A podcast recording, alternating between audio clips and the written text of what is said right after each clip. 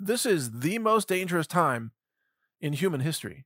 And we are living through it. I mean, so far we are.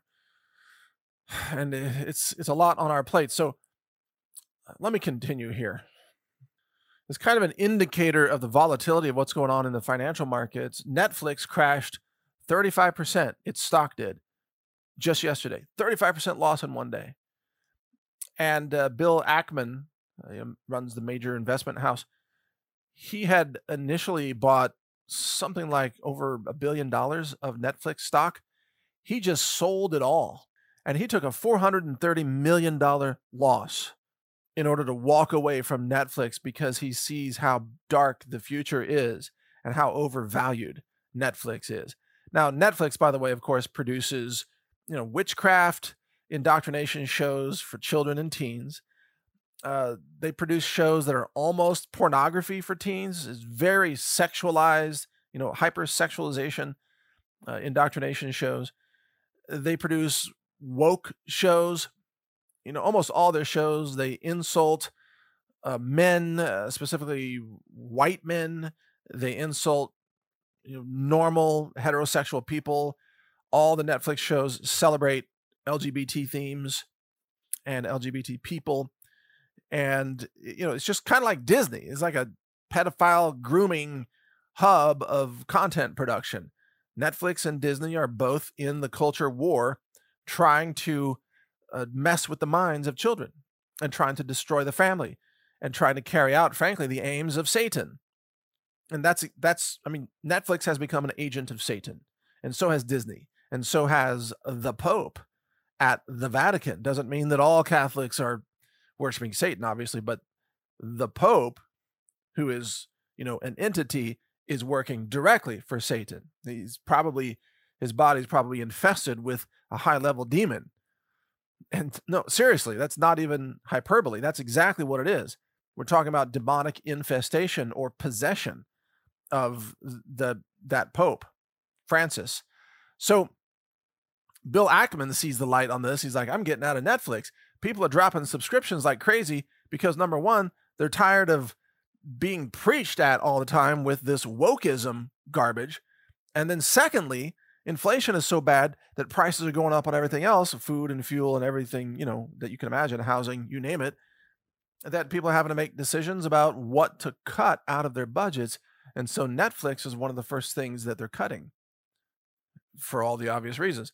So this is just the beginning of where things are headed. I mean, this is the global rejection of the wokeism and the indoctrination.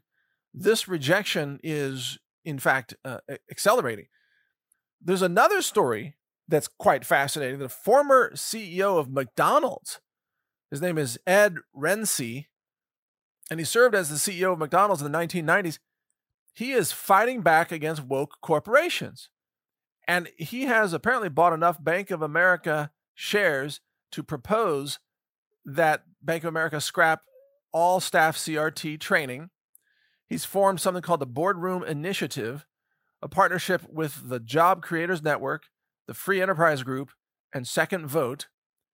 And they're trying to protect shareholders and employees of publicly traded companies from all of the woke tard policies and CRT and uh, you know all the nonsense from the left, the corporate fascism. Because you know the left is is trying to push out all normal people from corporations, not just big tech, but all corporations.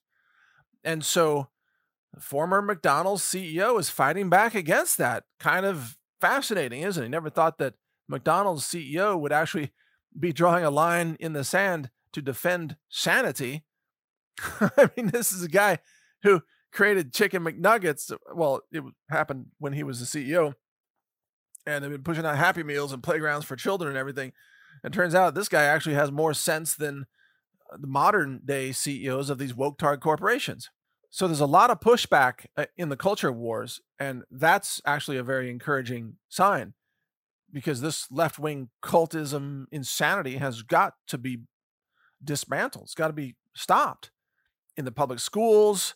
You know the the child grooming operations, the drag queen story time, the pedophilia, the insanity that's in many public schools right now has got to be stopped because this this wokeism is It is a virus of the mind. It is extremely dangerous. It will bring down civilization if it's not stopped. I mean, it's already responsible for dismantling the energy infrastructure of Europe, which is going to very soon have catastrophic consequences.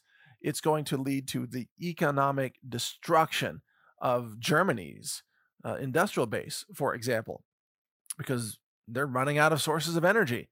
And that's all due to radical woke policies of the left, you know, the climate change lunacy, which supposes that uh, somehow magically everybody can just run off of solar power when even solar panels come from, you know, minerals mined out of dirty mines in China and other places. But nevertheless, I mean, I love solar energy as much as anybody, but you got to have a transition plan. You can't just, you know, ban fossil fuels and shut down all the pipelines and outlaw combustion engines and then say, okay, everybody, figure out how to feed yourself. And that's what's happening. So it's going to be absolutely devastating